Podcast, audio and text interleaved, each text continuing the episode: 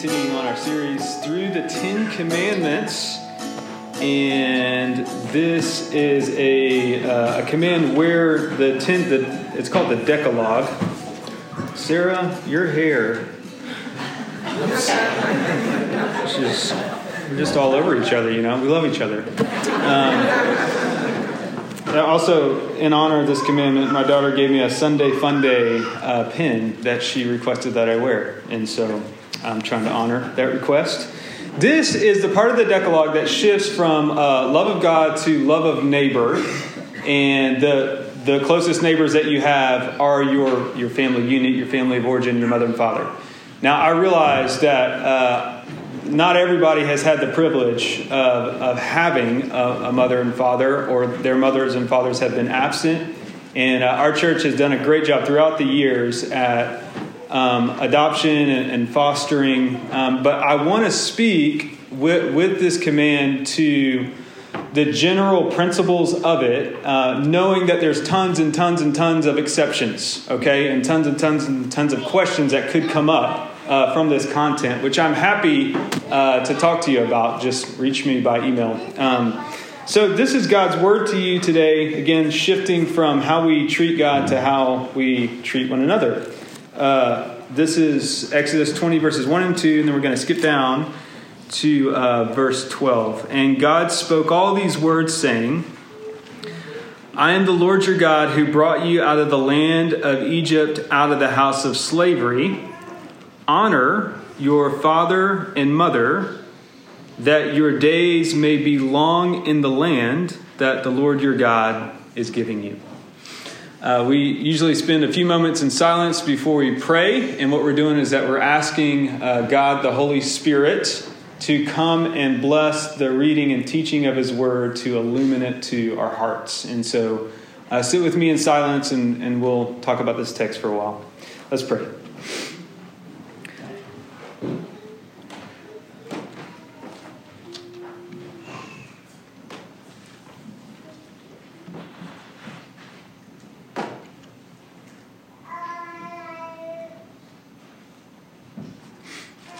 Lord, at this time, during your the revelation of yourself and your redemption throughout history, it was not common to think of you as a father. Um, that was not a given. And so when Jesus comes on the scene and you teach us to address address you in prayer as we speak as Father, there was intimacy, intimacy there that we sometimes take for granted today. And I pray that we would be uh, renewed in our vision of your fatherly care over our lives, your mercy, and what that means, the compassion that you embrace us with. And despite uh, all the things that we have experienced in this life from our parents, and we as parents that have given to our children, whether blessings or wounds, uh, the point of it all is to direct our attention to you and that we would receive love from you and then give that love back. And so help us to know what that means that we have been included into the Trinity, into that great family um, of love. So we pray that pray this in Christ's name, Amen. So again, shifting now from uh, Godward focused commands to if that's true, if God is your God, how how are you going to interact uh, with your neighbor? And the most foundational relationships that we have, even if those uh, primary caretakers or parents are pretty much absent in our lives, uh, the most important ones are your family, the environment in which you were raised, and what you learned in those very like intimate and formative years of your life dramatically shape who we are uh, and dramatically informs how we are to be as God fearers or God worshippers in the world. And the point of this command is there in the text. The point of honoring or showing reverence to your parents is so that you can have a long life, so that you can live long in the land. And again, I know we all want to go to the exceptions here, and I'm going to try to stay uh, in the in the main. And almost every command is stated in the negative. You know, you shall not murder, you shall not covet, you shall not steal. But this one is is in the positive. It says, "Honor your father and mother." And this is the promise. You're gonna you're gonna live long. And so I want to talk about that uh, under three headings: the context of this command, the stages of this command, life stages, and the community that this command produces. Okay? So context. In in the ancient culture, most scholars say that it was expected that you obeyed your, your parents. And this is still true today in traditional cultures. I spoke with a friend of mine who spent some time in the Philippines, and he said in the Philippines, and part of this is because of poverty there, but he said in Philippines, almost everybody has an older person living in their home. Because they're in traditional cultures, there's just more of a respect for the elderly within more traditional cultures. Now, in the ancient Near Eastern culture, the one in which Exodus was written in, uh, it was expected that you respected your father. Your father held the the keys to you know the the security of the family the money the inheritance and when the father died that all went to the oldest son and that's how it continued what's interesting in this command is that it, it does include mothers and there seems to be an equality of respect and honor with men and women that god wants in a home and so even early on in scriptures you have this reverence for mothers and where life comes from, even down to the details of how you like cook a little baby goat. And it says, don't be boiling a baby goat in, your, in its mother's milk. And even at, that, that's in Deuteronomy 14. Deuteronomy 22, it says, look, if you come across a road and you see a, a little baby bird that uh, are baby birds with the mama on the nest, don't be taking that mama away from the nest. And the reason why is so that you may live long in the land. That's the promise. Now, what's going on there? Well, clearly, the God of the Bible wants you to respect and honor where life comes from. And it's easy to think about uh, exceptions to this promise, you know. But generally speaking, this command teaches the basic principle that life, your life, came from your parents and you are to give weight to their place in your life. You are to respect them, and if you do that, you will have a long life. Implication if you don't, if you don't honor their place, if you have disregard for life and where it comes from, you can expect to have a short life and one that isn't thriving. Again, billions of exceptions. We can talk about it later, but that's the basic principle on the surface and the context of this command and what it's saying. Let's go a little deeper with the second point life stages of this command. So, early life. I'm thinking formative years. I'm thinking from the age of 1 to 10, what does this command mean for a parent and for a child? Family of origin is vastly important to who you are and how you move through the world. What happens in your life between the ages of 0 and 10 will shape your adulthood. It will. Stephen Colbert talked about losing his father when he was young.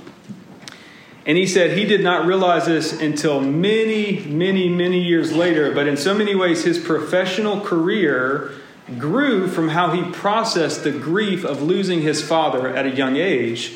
And he said, on top of that, uh, how I interacted with my mother very much shaped my career. I was just trying to make her smile the whole time to shield her from the, from the grief. Now, when you're little, your parents are basically like superheroes. You know, they provide Everything. Pre verbal. You know, all you got to do is cry. And as John Cox says, some very large, you know, being comes and just takes care of the problem, you know, takes away the poopy diaper or feeds you. And, you know, at this stage, as a parent, you have tons of control over your kids. Um, and, and the reason why is so that you can protect life. You know, don't stick that fork in that socket. You know, if the, if the child says, why? Because it would kill you. Don't do that. You, your role as a child in this stage is to do what your parents say unless it's in violation of your health and your life, like in the case of an abusive parent. And parents are to provide security and significance for the child in this stage so that it's a delight for them to obey this command. So the onus of this command is also on the parent as well as the child. So much more to say here on early formative life stuff, and I would love to, but we got to move on. So, midlife. What does this command mean in, in your midlife? And I'm thinking midlife is from age 10 to 40, okay? As a parent, uh, you move more out of the role uh, of control and more into the role of coach in this stage. Midlife is usually racked with learning on both ends of the parent child relationship, and there can be a lot of angst and frustration towards your parents in this stage. And it's very, very important uh, as children in this stage to realize that your parents aren't perfect. And they don't have complete control over you like they do in those early years, and that they will disappoint you and the most important thing that you can learn in this stage is that the release from any wounds that you may have received from your parents is through forgiveness. There is no other way around. And forgiveness does not mean that it doesn't hurt or that you aren't still frustrated. Forgiveness simply means you have to extend mercy as a follower of this God. And we'll talk about that here in a little bit. But forgiveness is the only way, it's the only path out of your parents still controlling you, and the only path to actually having the ability to continuing to honor them in their place in your life. And at the end of the day, um, love really does cover a multitude of sins. And the, the wounds will not take front and center in your life if over the years what your parents communicated to you and what they embodied was consistent repentance and love towards you. One pastor, Brian Habig, said, he said, oftentimes in midlife, as parents, we look for things from our children which we have not yet extended to our parents. And he said the, the way through that is the gospel. I have seen it actually numerous times now, not only in my own family, but in many others. The things that parents are most embarrassed by, when they feel most exposed by their children, when they and you know that you don't really deserve the honor that this command requires. Some of you parents ever felt that? If a, in that moment, if a parent will look to God, and particularly the mercy of God in those moments, the strangest thing happens. Tension is released. And it's a release that only the gospel can bring when a parent actually has the confidence in God's love to say to a child, I'm sorry, and I love you. And when you repent, never underestimate the power that you have in your child's life when you repent. Because what it does is that it makes them be confronted with God Himself. Because what you're showing your child is that it's safe with this God to admit your failures. It's safe. And that will mean more to them over the course of their life than your performance as a parent. Many of you have heard me talk about uh, Eugene Peterson and Tim Keller from this pulpit. They are, in so many ways, uh, I admire them. I mean, they've shaped how I think about my own parenting and my life and my preaching and pastoring. But they're, they're boys um, have said this in very public ways. Both of their sons, they've said, you know, my dad was emotionally absent growing up. And I have wounds from, from that absence. And it, you know, it makes sense. They were so gifted at being there and being present for so many others that at times their home got neglected. Now, remember, uh, the first generation, think about the history of Exodus. So, the first generation coming out of Egypt was the, they were the generation that received this law. They were in slavery, and they came out of slavery and they were given this command, but they did not live a long life in the land. You remember what happened to them? They all died in the wilderness. And now, the second generation, their children are the ones that are called to honor their parents. And I want you to just think about the thought process of that second generation, right? You mean the parents that didn't obey you, God? You mean the parents who used us as an excuse for their fear and anxiety not to follow you? Those parents? How, how are they to honor their parents? This is how. By knowing that the same fear and anxiety and sin and failure exists within them. It's in the DNA. And it was because of their parents' sin. This is the crazy thing. It was because of their parents' sin that they get to enter the blessing of the promised land through the negative example of the first generation through the negative example of their parents. That's how the gospel can work. The book of Hebrews talks about this all the time, meaning God doesn't lose in any scenario. Your sin can't make God lose. Like he's going to get his way with you.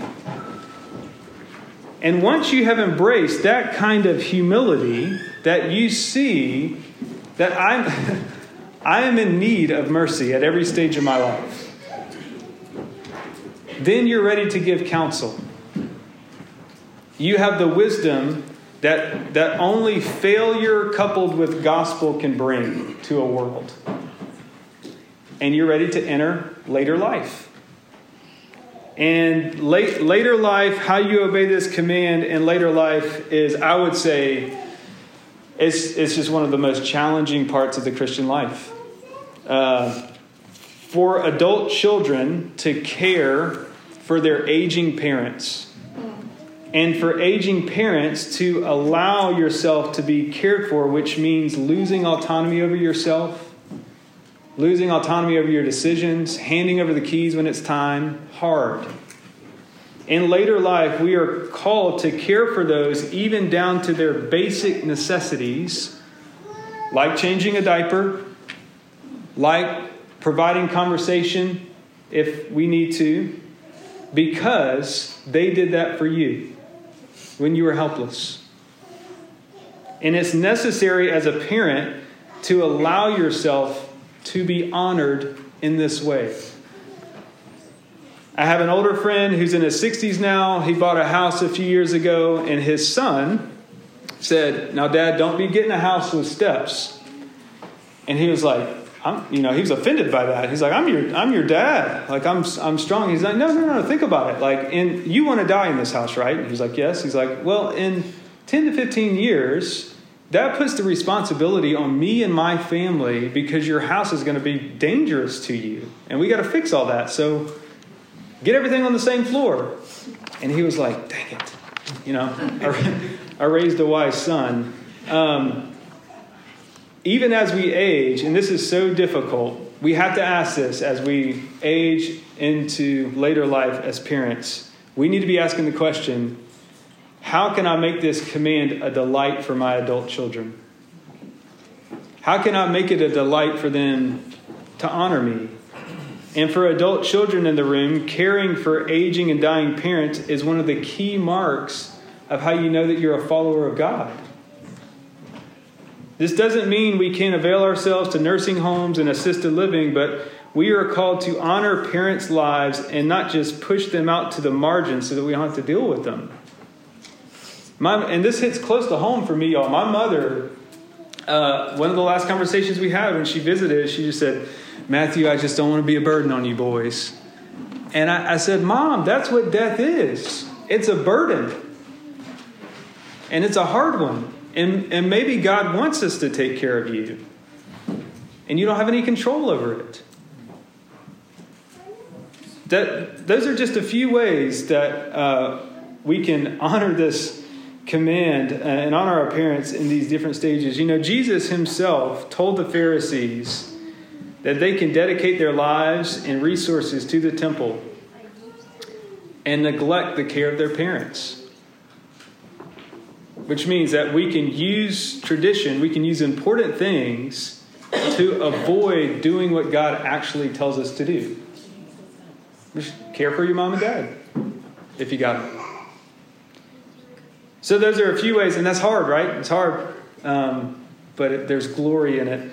Those are just a few ways that this command applies to each stage of our lives. Point three this command shapes and informs and it fortifies communities. So, why is this command so important to communities? It's important uh, because to dismiss authority in your life at its basic level, which is the family unit, points to a rebellious heart.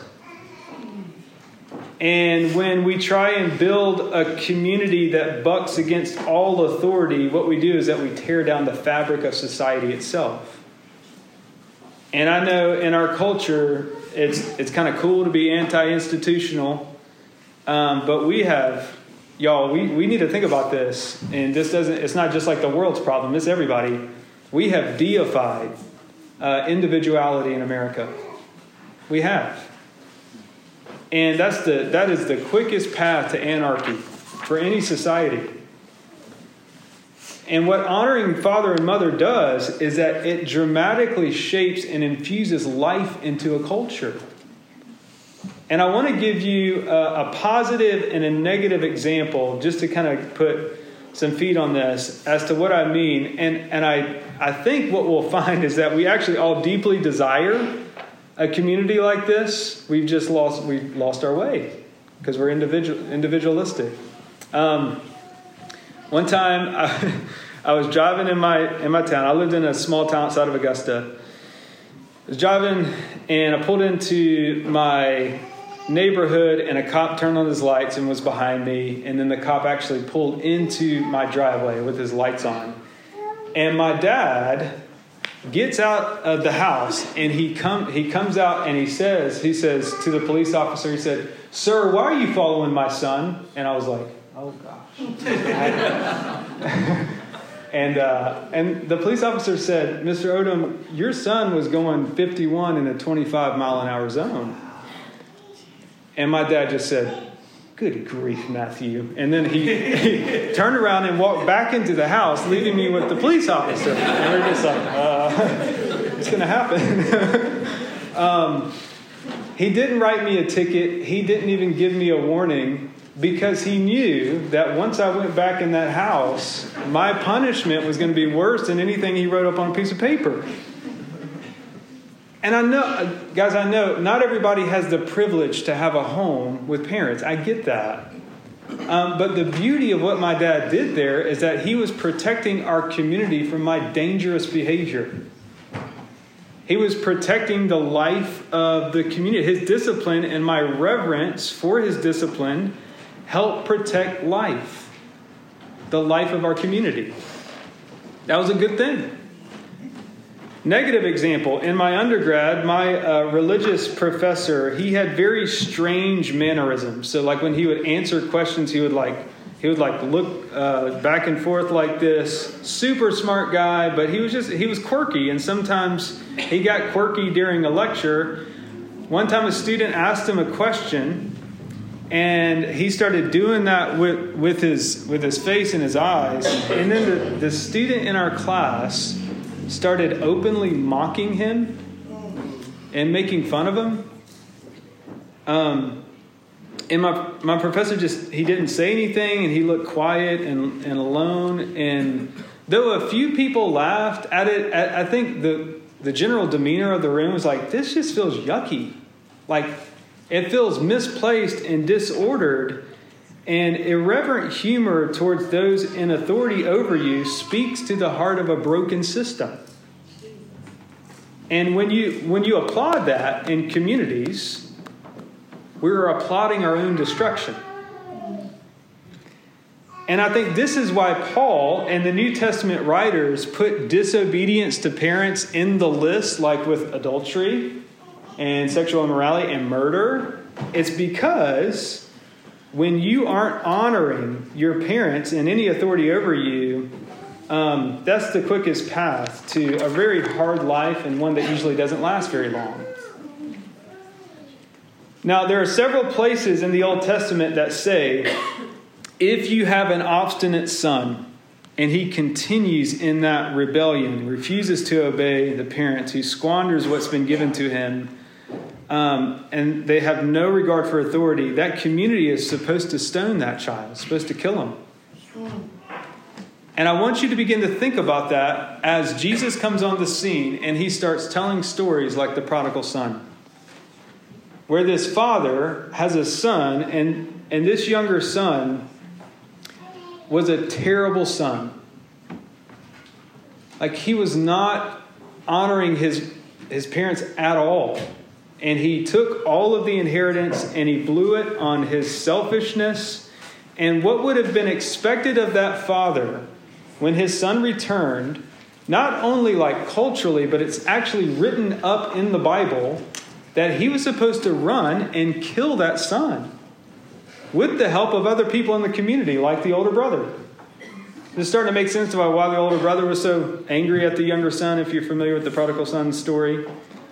The reason why he was expected to be killed is because this dude was toxic to any community he went in. Selfish, only out for himself.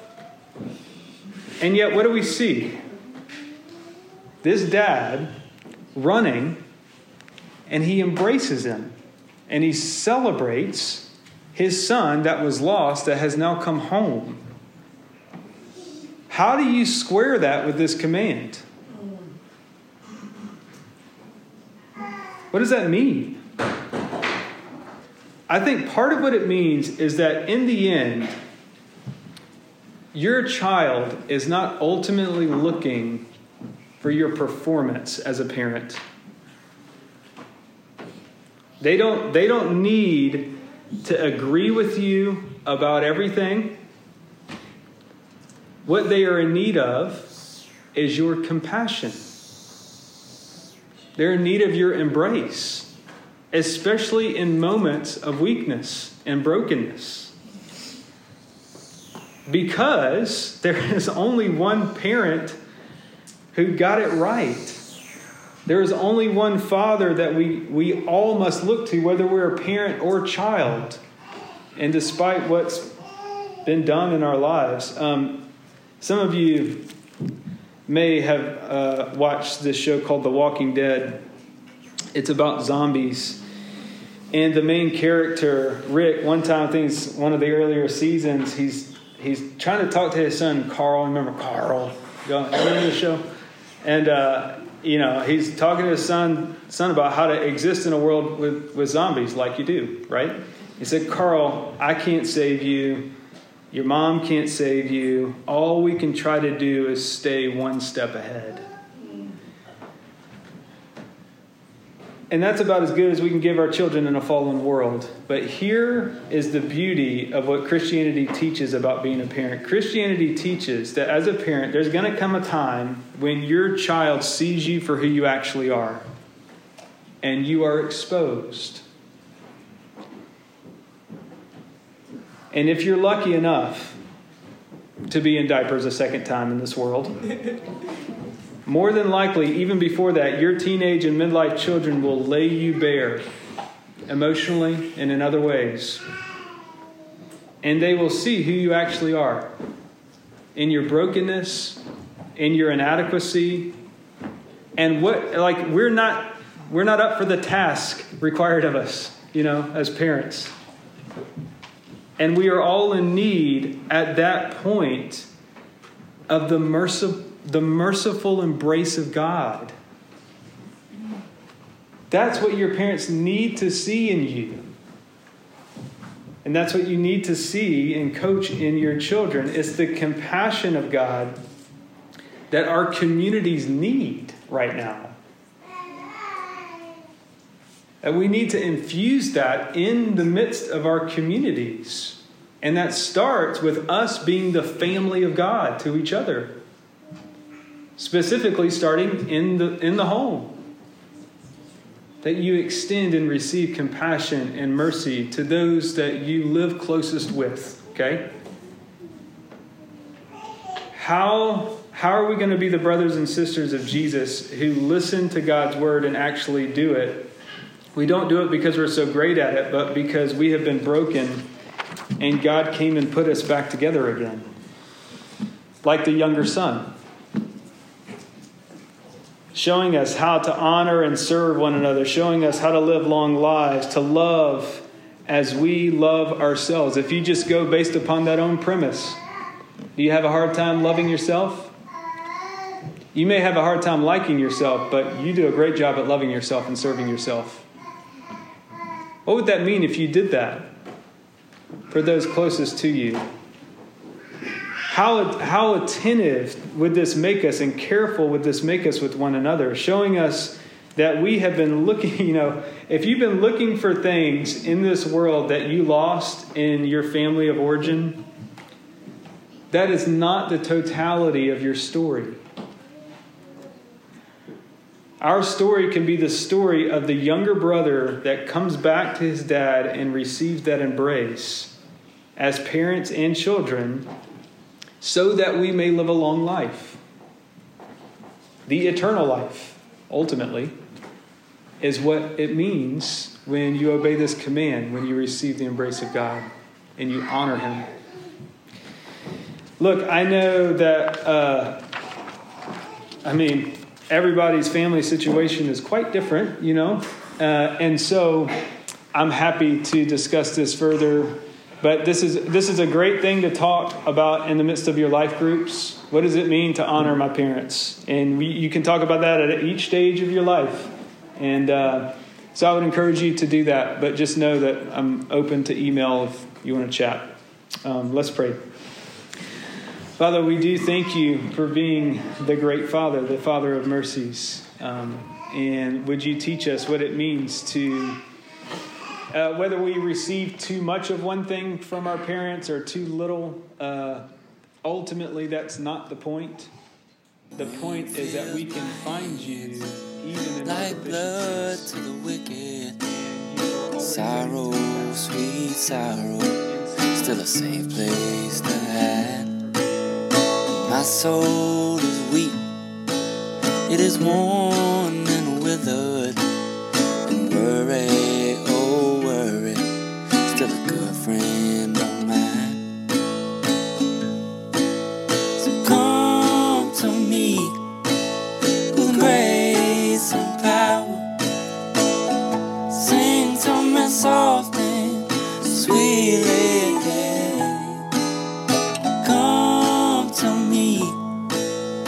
now.